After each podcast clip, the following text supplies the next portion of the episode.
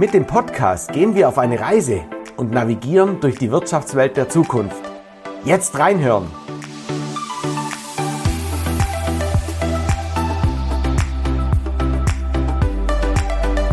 Hier wird geredet und das gleich doppelt. Im zweiwöchentlichen Rhythmus unterhalten wir uns mit Persönlichkeiten aus Wirtschaft, Gesellschaft und Politik. Wir finden praxisbezogene Antworten auf Herausforderungen, die jedem von uns begegnen könnten. Und so vielfältig wie unsere Gäste sind auch die Themen. Heute Heute geht's wirklich um den, um den Lack. Und zwar mit unserem lieben Thomas Grüner von der Firma Cadillac. Er ist der sogenannte Lackaffe. Und lieber Thomas, im Vorgespräch hast du genau das reingebracht. Sag doch einfach mal ganz kurz, um was es heute in unserem Podcast geht. Es geht um das Wirtschaften der Zukunft. und damit äh, ist wirklich Inspiration, Interesse und Bedarf geweckt. Liebe Zuhörer, seid gespannt, was eine Manufaktur für Industrielacke mit dem Wirtschaften der Zukunft zu tun hat und was wir alle daraus für unser tägliches Business ableiten können. Seid gespannt.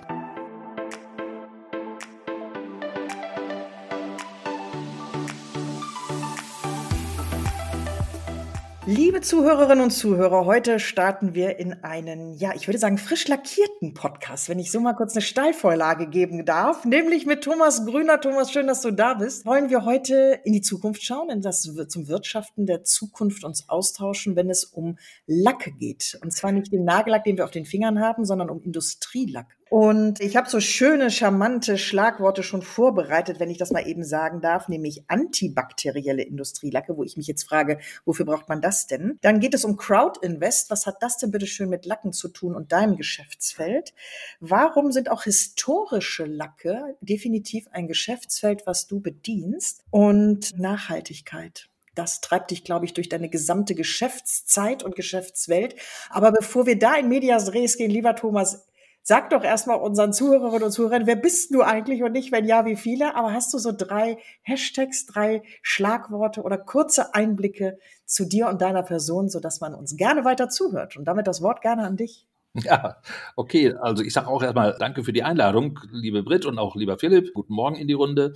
Und wenn ich jetzt so an drei Schlagwörter, drei Hashtags denken soll, dann fallen mir natürlich zwei sofort ein. Beim dritten muss ich gerade ein bisschen jonglieren. Aber das erste Schlagwort ganz klar äh, Borussia Dortmund. Das zweite ist Lack oder Lackaffe. Und das dritte könnte sein das Deutsche Industrielackmuseum. Oh, sehr cool. Und damit, liebe Zuhörerinnen und Zuhörer, wisst ihr, wir haben hier den Geschäftsführer von Cadillac, der hat seine Unternehmung im Dortmunder Hafen. Na, nicht im Hafen, aber am Hafen. Ne? Wie formuliert Nein, man wir sind schon mitten im Dortmunder Hafen, sind wir wirklich mittendrin. Ah, wie cool. Und kannst du kurz abholen, wie groß seid ihr denn und seit wann gibt's euch denn? Weil wir haben hier eine Jubiläumsausgabe, das dürfen wir schon sagen, oder? Die Jubiläumsausgabe bezieht sich auf euch oder Nein, auf mich? Auf, mich, ja, ja, ja. Also, ah. ja, also wie groß die Firma ist, sage ich immer, das kann ich nicht beantworten. Wenn man mich fragt, wie klein, das geht einfacher. Dann weil ähm, es sind äh, fünf Mitarbeiter, die ich äh, beschäftige und unterhalten darf.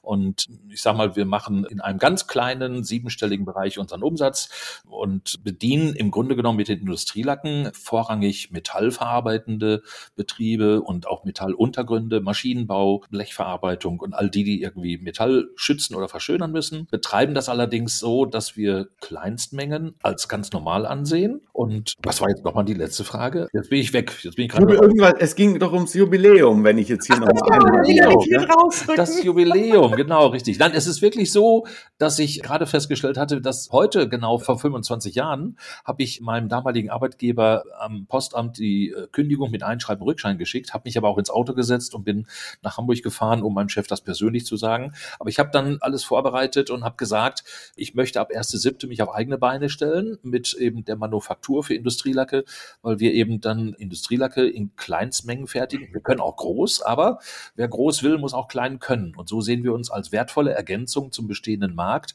und haben da einen Zugang geschaffen für die, die eben Qualität wollen und die man aber im Baumarkt oder im Fachhandel nicht bekommt und bei normalen oder großen Lackfabriken das Problem hat mit der Mindestabnahmemenge. Das heißt, wie groß ist eure kleinste Größe?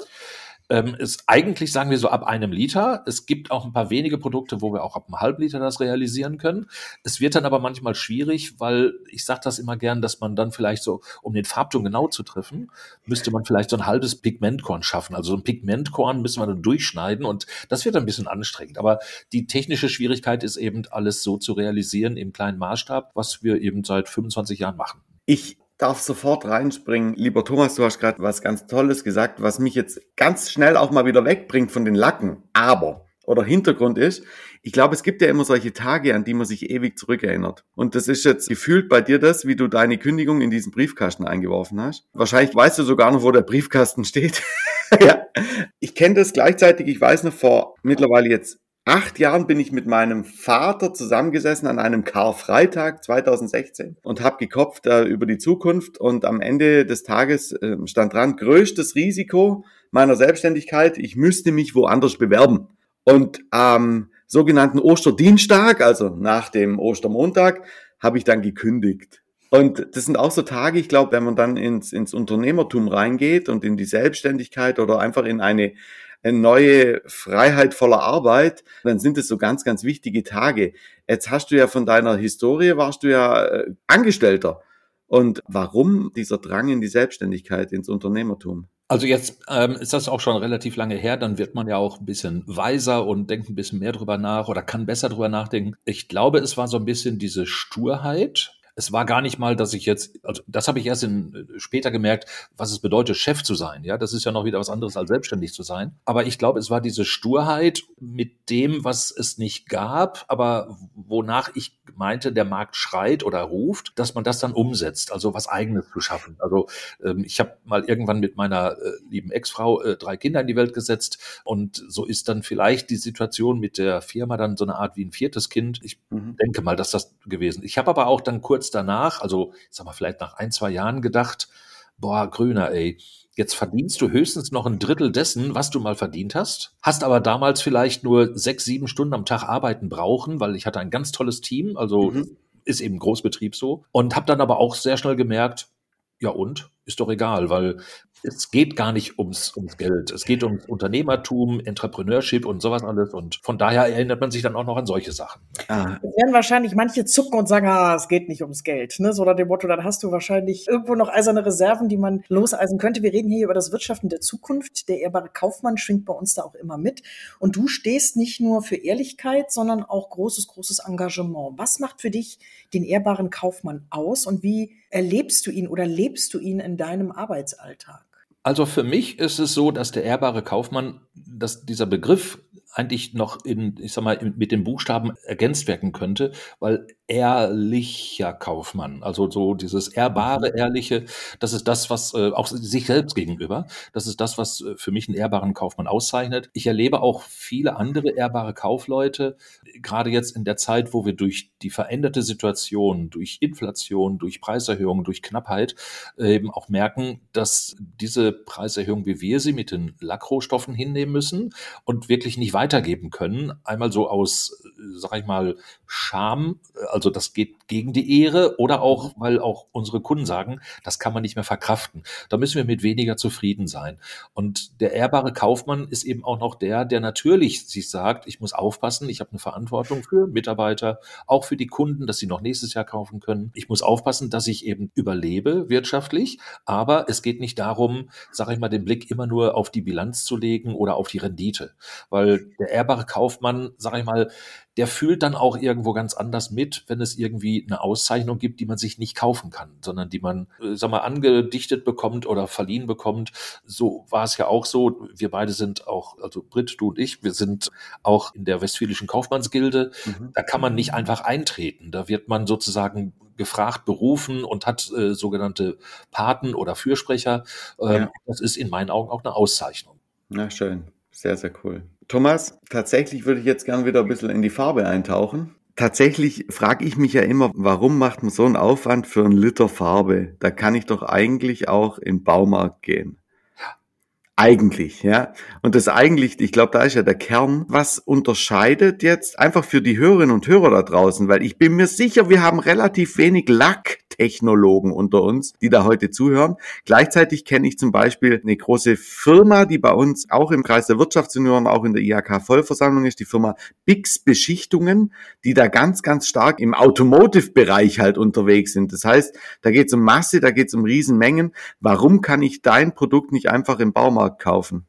Ja, eigentlich ist diese Frage wirklich wichtig mal zu beantworten, weil der Mensch, der jetzt irgendwas schützen oder verschönern möchte, der rennt eben einfach in den Baumarkt, weil aus Unkenntnis man sich vielleicht sagt, wo soll ich denn sonst irgendwelche Farbe herkriegen? Jetzt hat man aber im Baumarkt im Grunde genommen die Situation, dass sehr vieles auf den Preis ausgerichtet ist. Das heißt, die Qualitäten, die man dort bekommt, und jetzt bleibe ich mal bei den Lacken, sind eben eher sage ich mal, abgespeckte Varianten. Es gibt das Berufsbild des Lacklaboranten. Mhm. Der, Lacklabora ach, der Lacklaborant, der lernt dreieinhalb Jahre und weiß dann eigentlich, wie er seine Lacke zubereiten muss. Ja oder wie er sie formulieren muss. Und äh, wir vergleichen vieles in der Lackindustrie mit der Küche, weil der Koch lernt seine Speisen zuzubereiten und der Lacklaborant lernt seine Lacke zuzubereiten. Mhm. Dann weiß man auch nach der Ausbildung, wie eine Zaunlasur, eine Fußbodenbeschichtung, ein Autolack, ein Industrielack, eine Wandfarbe oder auch Nagellack gemacht wird. Und bei den Baumarktqualitäten ist es in erster Linie so, die müssen einfach nur preiswert sein. Und äh, dort wird dann eben auf das Hochwertige verzichtet und ein Industrielack zum Beispiel zeichnet sich erstmal durch seine Beständigkeitseigenschaften aus. Ich möchte vielleicht noch vorschieben, Industrielack kann man in zweierlei Maß definieren. Ein industriell verarbeiteter Industrielack oder ein industriell hergestellter Industrielack. Mhm. Also äh, beides sag mal, wird äh, immer auch genommen. Aber der Baumarktlack, sage ich mal, ist eben qualitativ was sehr Einfaches, also was mhm. wirklich ganz Einfaches. Und der Industrielack, sage ich mal, hat seine Beständigkeitseigenschaften mechanischer Art, chemischer Art oder auch klimatologischer Art. Mhm. Und ähm, wer jetzt eigentlich keinen Wert drauf legt, dass das hochwertig ist oder dauerhaft, der kann auch mit den Baumarktmaterialien zufrieden sein. Aber das ist so ähnlich, wenn wir das erste Auto fahren, das ist eine alte Möhre, mit dem sind wir auch zufrieden, bis wir dann mal merken, ach guck mal, da gibt's noch was anderes. So, ne? Und so ist der Industrielack zu sehen. Ne? Das, das mit der Möhre war jetzt sehr gut. Liebe Brit, dir liegt was auf der Zunge. Ja, weil mir ist irgendwie jetzt gerade ein Begriff auch in äh, unserem Vorgespräch, der kommt mir jetzt sozusagen gerade wieder zurück, lieber Thomas.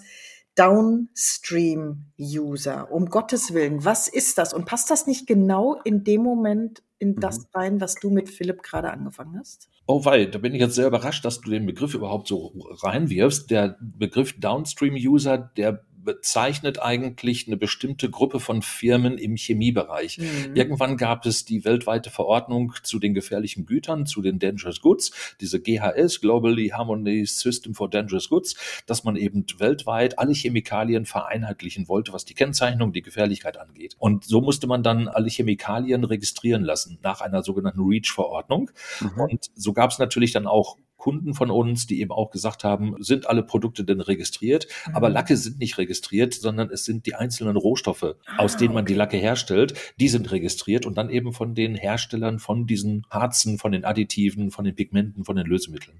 Und wir gelten eben dann als Lackhersteller, als Fabrikant oder als Betrieb, der eben aus den vorhandenen Rohstoffen etwas mischt und etwas zusammenbastelt, gelten wir bezogen auf die REACH-Verordnung als ein sogenannter Downstream-User.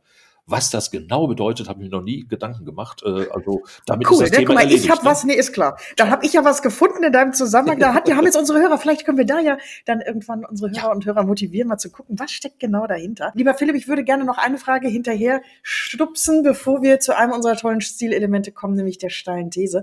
Und zwar, Philipp hatte dich ja gefragt, warum hüpft man nicht einfach in den Baumarkt und holt sich da diesen einen Liter ab, sondern geht in eure schöne Manufaktur. Ihr bezeichnet euch ja auch als Manufaktur, weil das wirklich was sehr, sehr individuelles ist. Also ich kann meinen Bedürfnissen entsprechend zu euch kommen und ihr erfüllt mir fast jeden Wunsch. Ihr macht unter anderem aber auch antibakterielle Industrielacke. Und wenn ich jetzt richtig mich informiert habe, da korrigiere mich aber auch, sollten das unter anderem Lacke sein, die resistent sind oder Widerstand geben können gegen Batteriewucherungen. Warum habt ihr euch so spezialisiert oder könnt ihr euch in alle Richtungen spezialisieren? Warum sind unter anderem auch antibakterielle Industrielacke so ein wichtiges Produkt, was am Markt bedient werden muss? Habe ich die Antwort jetzt gerade schon gegeben? Ja, ja, nein, nein, nein, nein, nein. Aber äh, ich, mich hatte das nur mit der Batterie ein bisschen verwirrt, so von der Begrifflichkeit. Also die antibakteriologischen Lacke, die die widerstandsfähigen. nee, jetzt doch nicht am frühen Morgen, nein. Aber diese Produkte hatten gerade durch Corona wieder eine sehr hohe Bedeutung. Mhm. Sie oh, sind ja. aber auch schon früher im Einsatz gewesen im gesamten Bereich der Medizintechnik, weil es gibt ja große medizinische Geräte, wie zum Beispiel einen Computertomographen oder alles, was da irgendwo beim Arzt oder in der Klinik steht. Und die namhaften großen Hersteller solcher äh, Geräte, Siemens, Philips, äh, General Electric, diese nutzen dann eben solche Lacksysteme, die eben auch noch antibakteriologische Eigenschaften haben, ähm, weil dort eben Keime mehr oder weniger sich nicht so festsetzen können und auch leichter wieder beseitigt werden können. Das ist dann aber irgendwann auch so, dass das, sei mal, die Großen im, im Standardbereich machen. Wir selber machen das eigentlich auch als Kleinstmenge gar nicht mehr. Und äh, da möchte ich gerne anknüpfen an die Frage, ob wir alles individuell dann machen können als Spezialität? Deutliches Nein. Also alles können wir nicht, weil das wäre wirklich doch schon zu viel. Also äh, was wir eben können, sind die klassischen Industrielacke, die man im, wie vorhin schon erwähnt, im Maschinenbau, Metallverarbeitung einsetzt und dort eben, sag ich mal, vielleicht einen Lieferanten hat, der eine bestimmte Mindestabnahmemenge hat. Und da setzen wir uns dahinter und sagen, wenn du aber weniger brauchst, das können wir dann realisieren. Wir haben auch ein paar spezielle Sachen. Wir haben äh, so einen Sandstrahleffekt zum Beispiel, mit dem man dann auch, sag ich mal, mal sekundäre oder tertiäre Gegenstände, wie meinetwegen Tischuntergestell, ein Geländer, ein Handlauf, dann einfach aufwerten kann auf einfache Art und Weise. Und wir haben noch so ein Produkt, das nennen wir entweder Caddy Gold, Caddy Silber oder Caddy Kupfer, ähm, weil wir damit dann auch auf äh, jedem Untergrund ein Gold, Kupfer oder Silbereffekt erzielen können. Also das sind so speziellere Sachen. Und wir sind gerade dabei, wenn wir vielleicht ganz gut Lacke herstellen können, sind wir aber ganz schlechte Vermarkter oder digitale Leute, weil eigentlich wollen wir das, wir suchen auch nach der richtigen Lösung, dass wir das alles auch, sage ich jetzt mal, ja, im Bild und Wort und vielleicht im Film erklären können, ohne dass die Leute dann uns anrufen müssen und ich versuchen muss, im Interview herauszukriegen, was braucht er denn jetzt, was soll er kriegen. Da sind wir dabei, aber das, das dauert noch ein bisschen. Also das könnten jüngere Leute vielleicht aus dem Handgelenk schütteln und wir wissen auch um die Bedeutung und die, die Chancen von Instagram, TikTok und anderen Sachen. Und äh, wir werden das auch nutzen, weil es ist ganz klar, dass ich sage, das, was man in der Branche der Druckindustrie mit Flyer-Alarm erlebt hat, das möchte ich einfach mit Cadillac umsetzen, dass wir für den, sage ich mal, anspruchsvollen Industrielackbereich sagen, da ist eine Adresse für jedermann, wo man die bedarfsgerechte Menge bekommt und das Thema heute ist ja auch Nachhaltigkeit. Wir wussten gar nicht, dass wir nachhaltig sind. Das hat sich einfach ergeben. Ne? Aber wir haben angefangen, eben um kleine Mengen zu machen. Ah, und irgendwann stellte irgendwie ein Kollege fest, dass da ein Kunde gesagt hat, das, was ihr macht, das ist ja nachhaltig, weil die bedarfsgerechte Menge mhm. ist eben das, dass Verschwendung vermieden wird.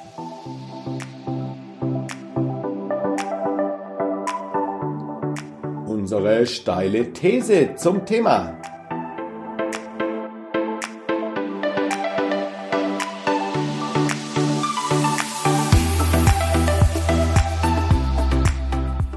Tatsächlich hast du mir, das war in unserer letzten Podcast-Aufnahme schon so, Brit, ja, dass der Kunde, in diesem Fall der Thomas, ja, einfach so tolle Impulse bringt und gleichzeitig mir zwei, drei meiner Thesen schon vorweg geredet hat. Ich nehme jetzt nämlich eins auf, Thomas, und zwar in dem Cam Manager Online Magazin. Ich weiß nicht, ob du das kennst. Nein. Neue Ausrichtung der Farben- und Lackbranche erfordert Umdenken. Nachhaltigkeit, Digitalisierung und Funktionalität stehen im Vordergrund. Die größte Herausforderung für die Branche ist der Green Deal der Europäischen Union. Ja, ich, ich weiß noch, wie alle gestöhnt haben, als die Automobiler auf einmal umstellen mussten auf wasserbasierte Lacke. Ja, also weg von dem, was immer hebt, hin zu etwas, wo sie ursprünglich eigentlich Angst hatten. Ähm, tatsächlich sehe ich relativ wenig Autos da draußen, wo der Lack ab ist. Ja. Wie geht jetzt eine Manufaktur mit fünf Mitarbeitern damit um, dass ähm, auf einmal ein Green Deal dir vorschreibt, was du in der Zukunft leisten musst? Ist das überhaupt machbar? Tolle Frage, muss ich ehrlich sagen, freue ich mich, weil es ist so, dass wir nicht alles mitmachen können. Jetzt muss man bei dem Thema Wasserlack eben auch sagen, dass diese Angst der Automobilindustrie und andere auch darin begründet war, dass eben beim Lackieren mit Wasserlack ist das Problem einfach, das Wasser muss raus. Mhm. Und das ist so ähnlich wie bei frisch gewaschener Wäsche. Du kannst natürlich Sachen hinhängen und vielleicht auch dann Platz schaffen, indem du die Wäscheleien ganz eng aneinander machst. Aber dann hast du irgendwann so einen Waschkücheneffekt. Du musst also dann vielleicht für Luftbewegung sorgen, vielleicht für Lufterwärmung oder auch für Luftentfeuchtung, also Klimaanlage. Und das ist das, was eben bei einem Wasserlack dann auch, sagen wir mal, die Schwierigkeit ist. Das Wasser muss raus. Und okay. die Luftfeuchtigkeit können wir nicht so gut steuern. Und ich habe selber damals noch im Angestelltenbereich erlebt, wie wir einen großen Baumaschinenhersteller oben in Wilhelmshaven äh, beim Kranhersteller eine Wassergrundierung vorgestellt hatten im Winter und die trocknete wahnsinnig toll. Und wir haben uns alle gefreut. Und dann irgendwann waren wir mal im Mai oder, oder im Juni da und das trocknete überhaupt nicht, weil auf einmal eine viel höhere Luftfeuchtigkeit, Luftfeuchtigkeit da war. Ja. Da mussten wir das alle lernen. Und es ist ja so ein Lackmaterial besteht ja eben aus Bindemittel, äh, Harz, äh, Pigment und auch Lösemittel. Und es gibt verschiedene Lösemittel mit verschiedenen Eigenarten und ein Lösemittel ist Wasser. Und dann ist eben, wenn man gesetzlich verpflichtet ist, Wasserlack mhm. einzusetzen oder eben dafür zu sorgen, dass nicht viel Lösemittel emittiert wird, dass man dann eben schon wieder in der Auswahl, in der Formulierung des Lacksystems schon wieder sehr eingeschränkt ist. Für uns ist es aber als kleines Unternehmen so, dass wir sagen, bezogen auf den Green Deal realisieren wir aber erstmal einen Bereich, den die Großen nicht können, dass man eben die bedarfsgerechte Menge hinbekommt.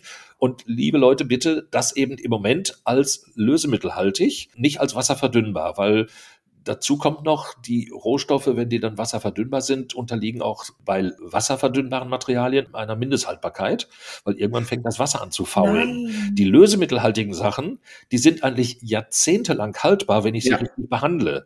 Und da kann man auch mal einen Tipp den Leuten geben, egal ob das jetzt ein Lack aus dem Baumarkt ist oder von uns. Man sollte eigentlich immer dann, wenn die Reifen am Auto gewechselt werden, zum Winter und zum Sommer hin, sollte man auch dann die Lackdosen mal in die Hand nehmen bei uns ist es bezogen auf die Lackdosen übrigens noch so, alle Mitarbeiter haben eine sehr ausgeprägte Lackdose-Toleranz.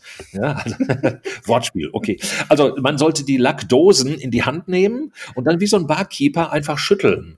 Und es ist so, dass so ein Lackmaterial mit Pigment, sage ich mal, bis zu 25 Einzelkomponenten hat, die sich teilweise auch, sage ich mal, stärker absetzen. Aber das, was sich absetzt, sollte bitte nicht durch eine geöffnete Dose mit so einem Spatel, sag mal, aufgerührt, aufgekratzt werden, sondern durch eine Schüttelbewegung wie beim Barkeeper mit der geschlossenen Dose so lange geschüttelt werden, bis man Gespür hat, ach, das ist wieder in Ordnung. Und das macht man zweimal im Jahr, bis man irgendwann merkt, die Dose ist eigentlich noch nie so stark abgesetzt gewesen, dann kann ich die auch nur einmal im Jahr schütteln. Dann sind aber solche Lacke jahrzehntelang haltbar. Wow. Cool. Vielen herzlichen Dank für diesen Tipp. Für alle Typen da draußen, die jetzt wieder Richtung Frühling die Gartenlaube wieder mal mit ihrer Lasur etc. belacken dürfen schüttelt regelmäßig die, die Dosen. Äh, klasse, hallo, wir können hiermit schon wieder etwas für äh, die Nachhaltigkeit tun. Sehr Auf cool. Ich würde aber noch was ergänzen, weil du hattest noch gefragt, was eben mit dem Green Deal ist und mhm. ähm, auch mit Nachhaltigkeit. Und ich muss mal eine Sache kurz dazu erwähnen, weil durch die Corona-Zeit hatte sich so ein Stammlack, also nicht Stammtisch,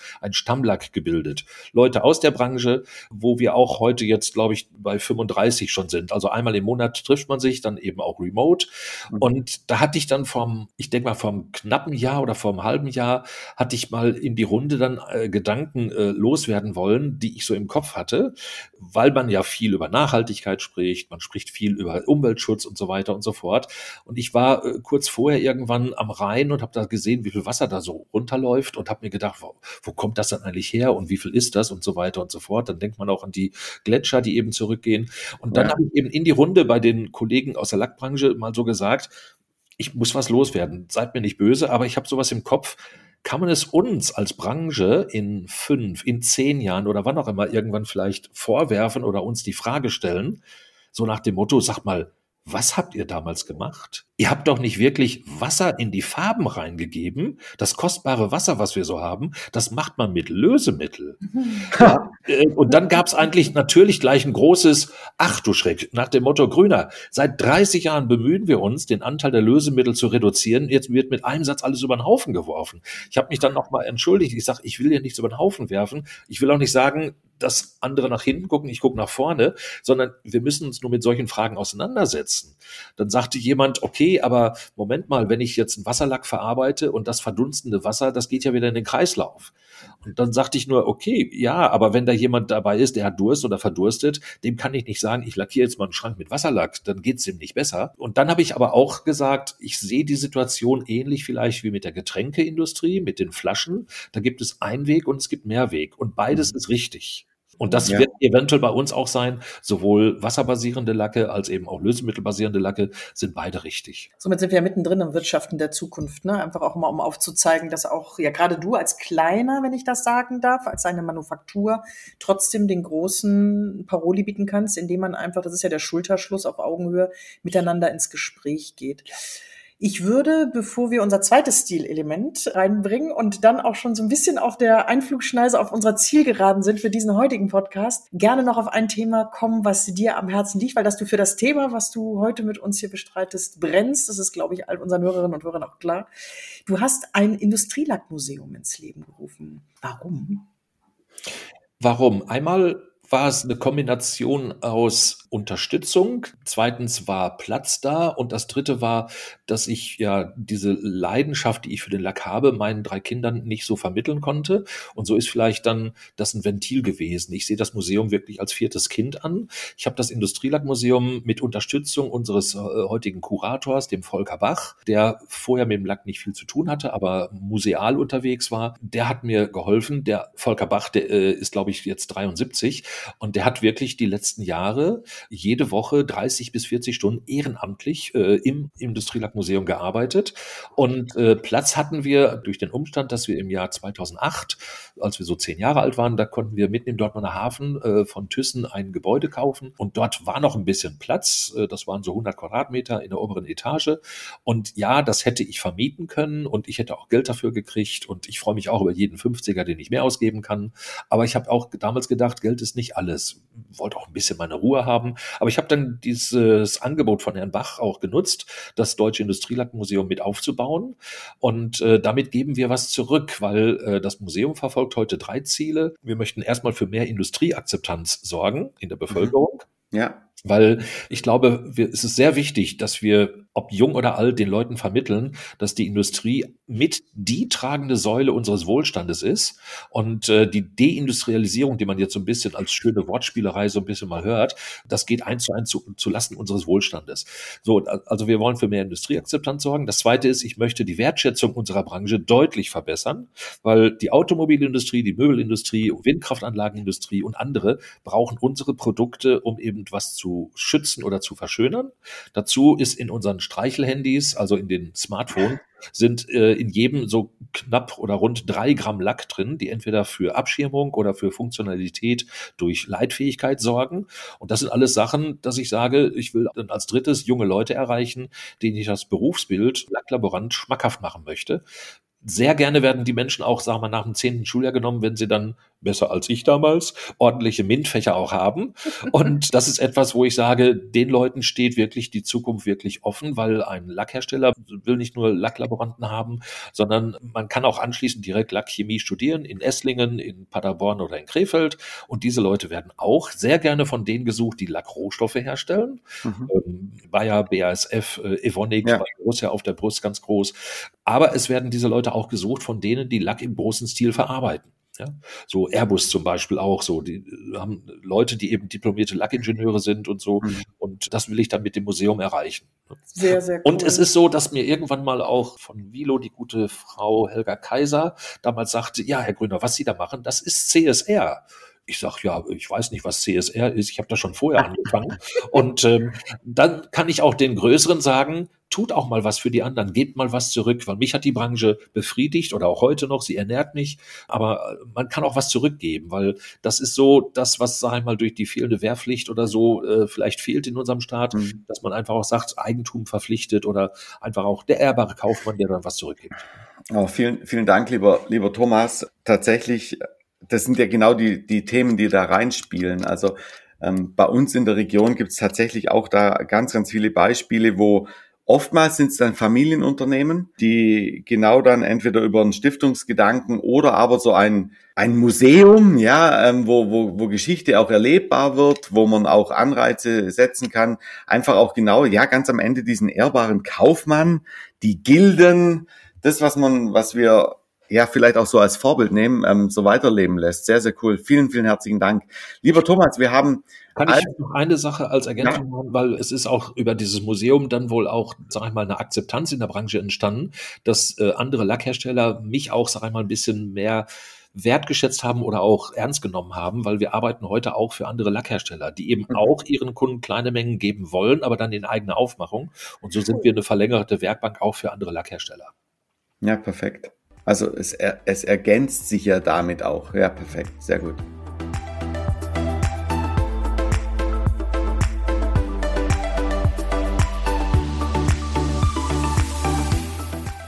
Und jetzt wird's persönlich. Die Frage nach der kleinsten Stärke.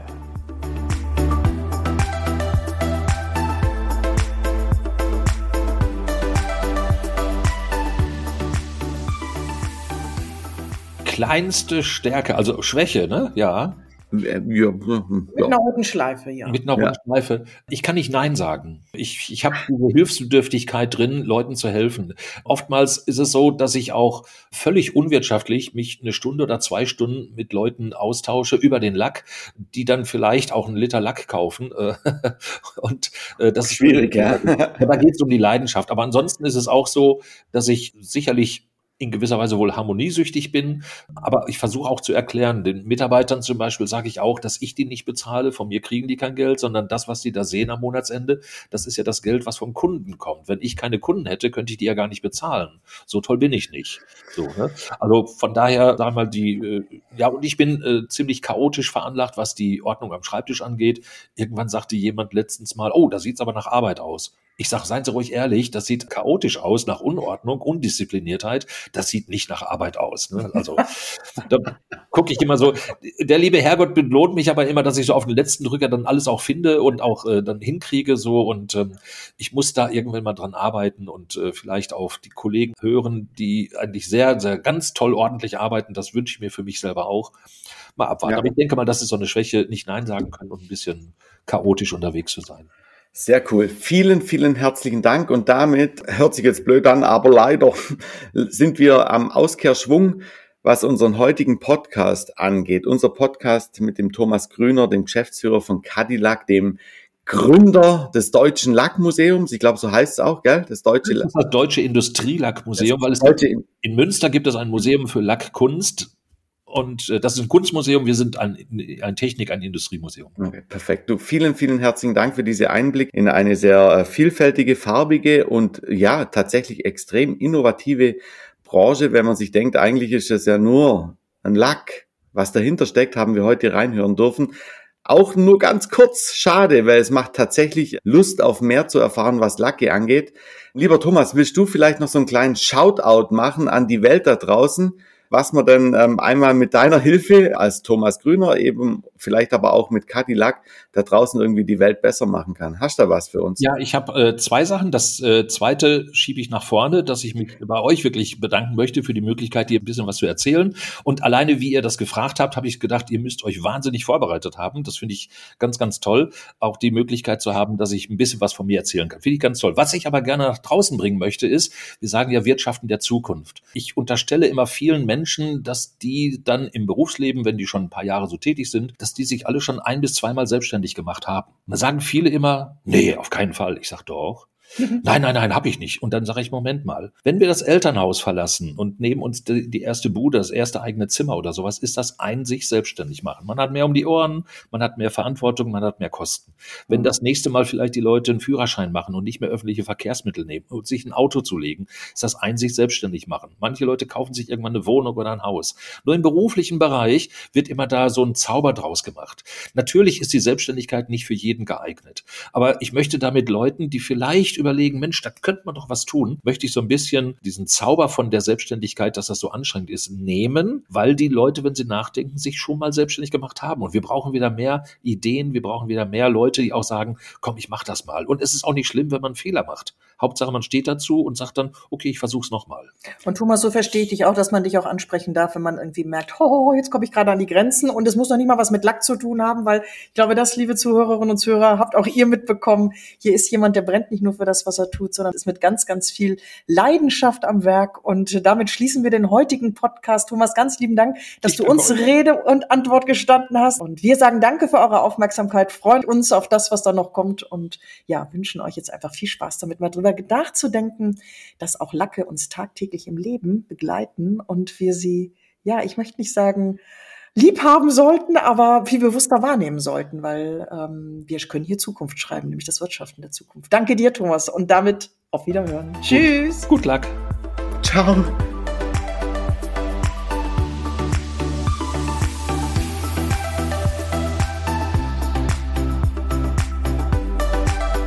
Hörten eine Erfolgsgeschichte, die vor 25 Jahren ihren Anfang hatte. Lieber Thomas, vielen, vielen lieben Dank für die vielen Eindrücke in nicht nur antibakterielle Industrielacke, historische Lacke, sondern auch ja zu dir und deiner Persönlichkeit, wenn es darum geht, einfach engagiert und ehrlich einen Markt zu bedienen, der nicht einfach ist, aber mit deiner Manufaktur wunderbar bespielt und ergänzt wird. Und wer mehr haben möchte von diesem wunderbaren Menschen und dieser Firma, der hört nicht nur in diesen Podcast rein, sondern empfiehlt ihn weiter. Lieber Thomas, danke auch von meiner Seite für diesen tollen Podcast und was Industrielacke aus einer Manufaktur mit beispielsweise einer Flasche Champagner zu tun haben, auch die muss man schütteln, ja, dass sie eben ihre Reife hält.